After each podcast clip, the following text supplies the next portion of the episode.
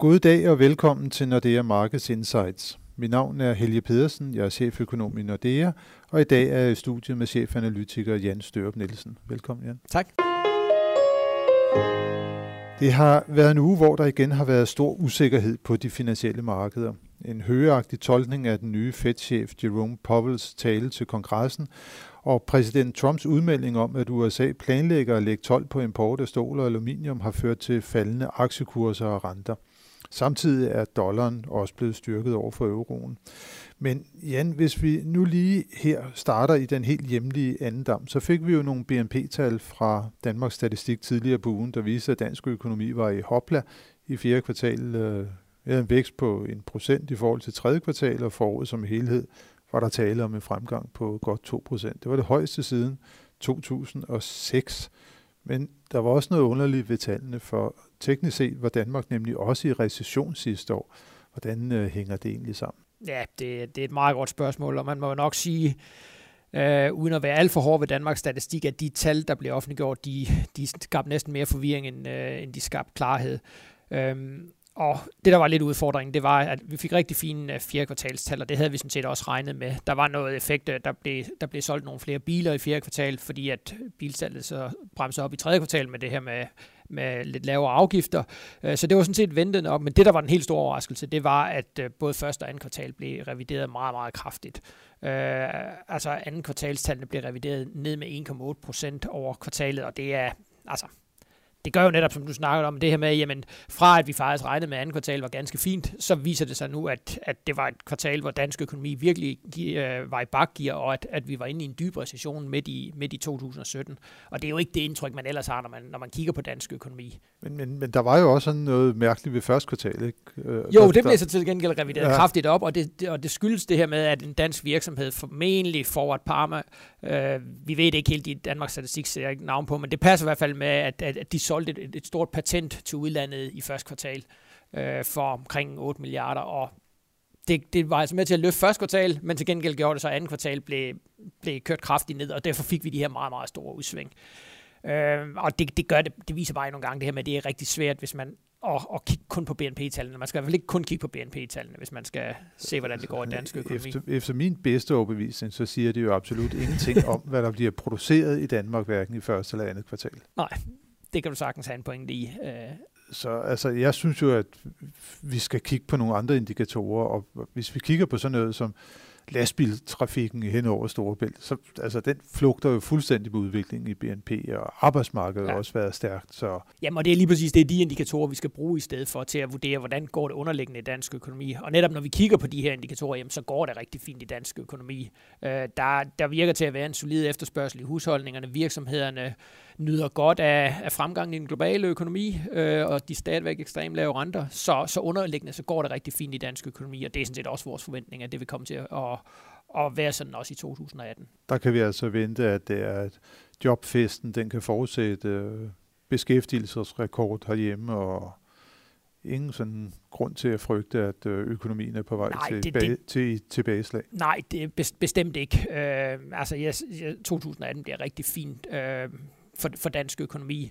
Og jo, vi får måske en lidt, øh, lidt højere renter, men det er på ingen noget, på nogen måde noget, der kan ødelægge festen herhjemme. Så 2018, det bliver også et rigtig fint år for, for dansk økonomi. Nu kan vi snakke om, øh, om renterne lidt øh, senere, fordi vi skal også snakke lidt om, øh, hvad der kommer til at ske i næste uge, hvor vi blandt andet har det her ECB-møde. Men, men hvis vi lige vender blikket mod USA, fordi der har været stor fokus på, hvad der sker i, i amerikansk politik måske især. Og vi havde jo, at, at Jerome Powell, han øh, gav udtryk for i sin tale her til kongressen, at det går rigtig godt i amerikansk økonomi. Vi fik et ISM-tal i løbet af ugen, der bekræftede, at det, det går rigtig godt, øh, og, og Powell, han har sådan lagt op til, at der kommer flere gradvise stigninger i, i renten, og der kommer sikkert en allerede nu her, når de mødes i, i FOMC øh, om små tre uger. Um, alligevel, så jeg, jeg synes måske, det var sådan en lidt kraftig reaktion, der var på markedet, fordi det går jo godt i, i økonomien, men, men altså hans, hans tale var med til at sende øh, aktierne sydpå, og, og, så, og så kom der jo det her i går, hvor at øh, Donald Trump han var ude og sige, at nu planlægger USA altså at indføre denne her 12 på import af stål og aluminium, 25 procent på, på stål og 10 procent på aluminium øh, fremover. Det har jo så givet anledning til noget, ja, næsten panik i hvert fald på de asiatiske markeder øh, i løbet af natten, og det amerikanske indeks var også kraftigt nede. Vi har også set en stor reaktion på de europæiske markeder. Men det, det går jo godt i økonomierne. Altså, er der grund til at være sådan virkelig bekymret for udviklingen på aktiemarkedet lige nu? Nej, det mener vi sådan set ikke, der er. Øhm, det er klart, at, at meget af den uro her, jamen den, den skyldes de stigende renter, og jo, renterne er steget relativt kraftigt i USA, øh, blandt andet på grund af, på grund af de udmeldinger, der kommer fra den amerikanske centralbank. Men man skal bare stadigvæk huske på, at når renterne stiger, så er det jo fordi, at det går rigtig, rigtig godt med væksten. Altså det er jo ikke fordi, at inflationen lige pludselig brager af sted, og der ikke er noget vækst. Altså det er jo nærmere det, er jo nærmere det modsatte. Vi har masser af vækst og ikke ret meget inflation, og alligevel stiger renterne. Så det, så det er gode øh, rentestigninger, vi, vi har lige nu. Og det betyder også, at når vi kigger på for eksempel på aktiemarkedet, så mener vi, at den panik, den, øh, det er en overreaktion. Altså vi mener stadigvæk, at når vi kigger på virksomheden, at der er rigtig god vækst i virksomheden, der er god indtjening, ordrebeholdningerne ser også rigtig, rigtig fint ud. Øh, så vi mener sådan set stadigvæk, at man skal overvægte aktier, og vi tror, at jamen, aktierne vil komme til at over de næste 12 måneder stige med, med 10-15 procent. Og så kan det godt være, at der kommer nogle af de her perioder, hvor, hvor de dykker, og hvor der, hvor der er lidt større udsving, end vi har, vi har vendet os til tidligere. Men altså, aktierne de skal højere, fordi netop der er underliggende, så er der rigtig, rigtig god vækst i, i både økonomierne og også i virksomhederne.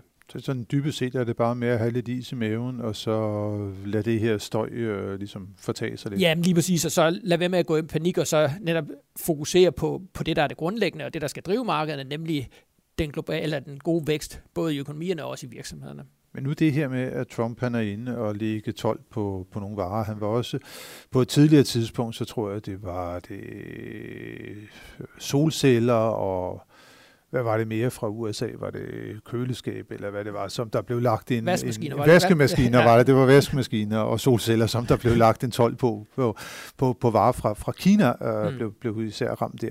Kan der være sådan en, en lidt risiko for, at den der frygt for en handelskrig, som vi har talt om tidligere, den måske kan bluse op igen, og dermed så være med til at lægge en dæmper på netop den ellers gode udvikling jamen, i økonomierne på jamen, global det er, jo, det er jo lige præcis det, der er lidt frygten, at det her med, det, det er bare starten på noget, som bliver bliver grimt, hvor nu indfører USA nogle handelsaktioner, så bliver de, øh, så svarer Europa øh, Kina igen, og så, så får den her eskalering af konflikten.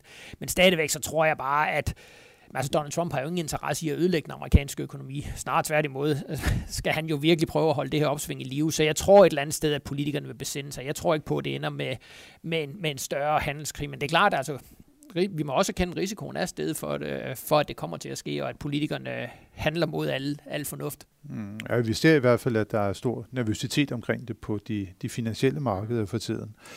Hvis vi nu lige vender blikket mod øh, valutamarkedet. Øh, jeg nævnte tidligere, at det var, at øh, dollaren den er blevet styrket lidt, men er der en valuta, som vi i Danmark i hvert fald kan, kan vende blikket mod, så er det den, den svenske krone. Den er jo gået direkte i hullet. Vi skal faktisk kun nu betale 73 øre for en svensk krone, og så billig har den svenske krone ikke været siden 2010 hvad er det egentlig sådan lige, der, der rører sig øh, i, i Sverige for tiden? Fordi det, det er jo gået sindssygt godt i økonomien. Ja. Ikke? Der er fuld beskæftigelse, og boligmarkedet er bullet derude, og alligevel så bliver den her svenske krone bare svækket og svækket. Jamen, og det er rigtigt, og det er sådan lidt et paradoks, øh, men når man skal prøve at finde en forklaring på det, og det er jo rigtigt, som du siger, men altså, vi, det er jo en svækkelse på 7% alene det sidste år, øh, og det er klart, hvis man, hvis man står og skal rejse til Sverige på, på skiferie, jamen, så er, det, så er det sjovt, men, men omvendt altså, har vi også en eksport øh, fra danske virksomheder på 60 milliarder til Sverige, og det er klart, for dem der bliver det en udfordring det her, fordi det gør altså, at danske varer bliver dyre, øh, dyre i Sverige.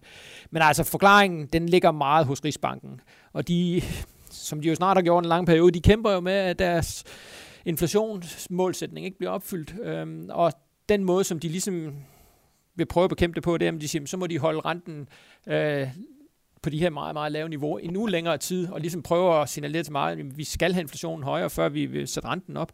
Og det har altså ramt, øh, det har ramt den svenske krone. Og så er der jo også stadigvæk noget nervøsitet omkring boligmarkedet. Altså boligpriserne i, i Stockholm er jo, er jo faldet med omkring 8% over det seneste år. Så der er stadigvæk også noget usikkerhed på boligmarkedet. Og så det med, at Rigsbanken hører, kører den her ekstremt lempelige pengepolitik. Det, det er altså med til at svække, øh, svække den svenske krone lige nu.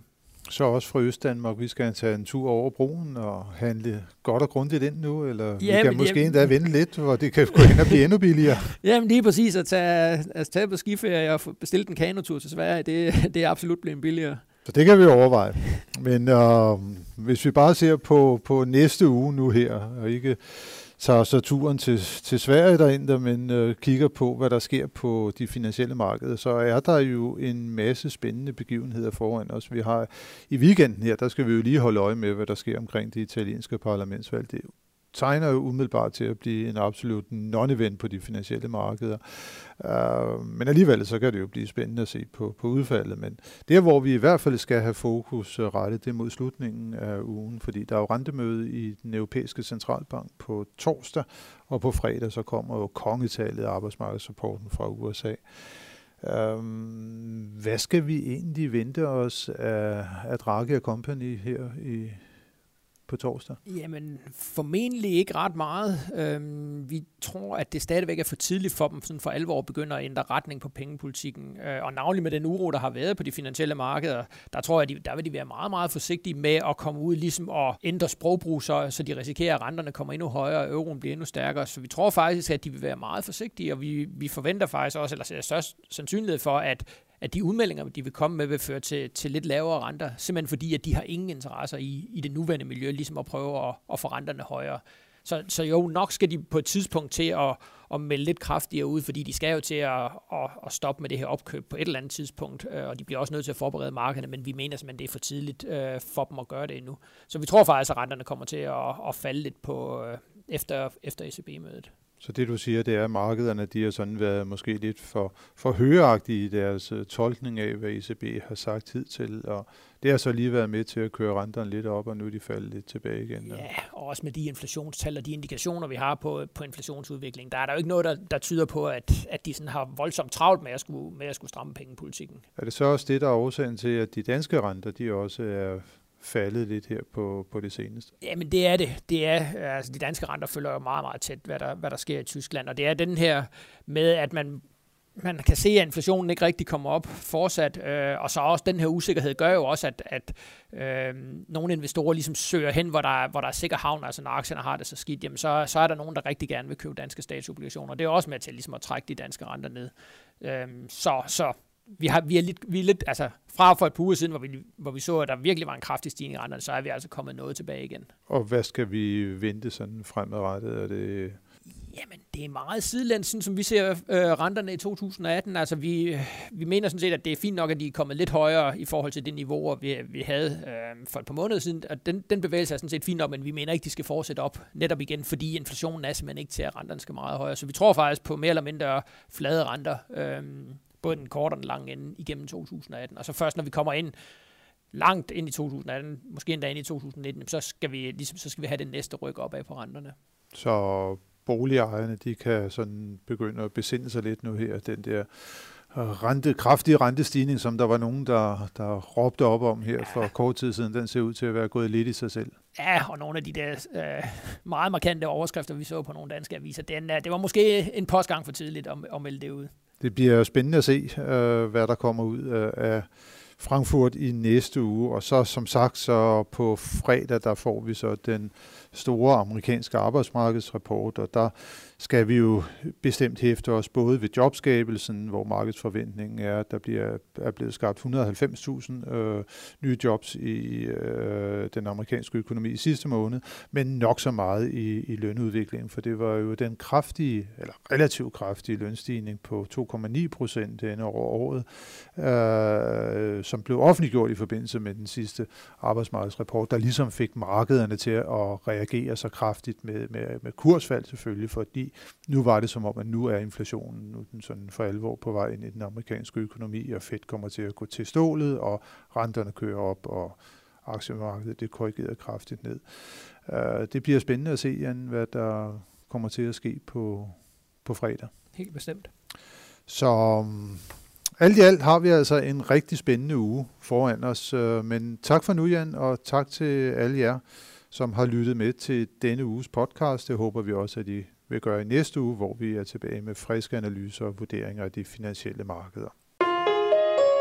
thank you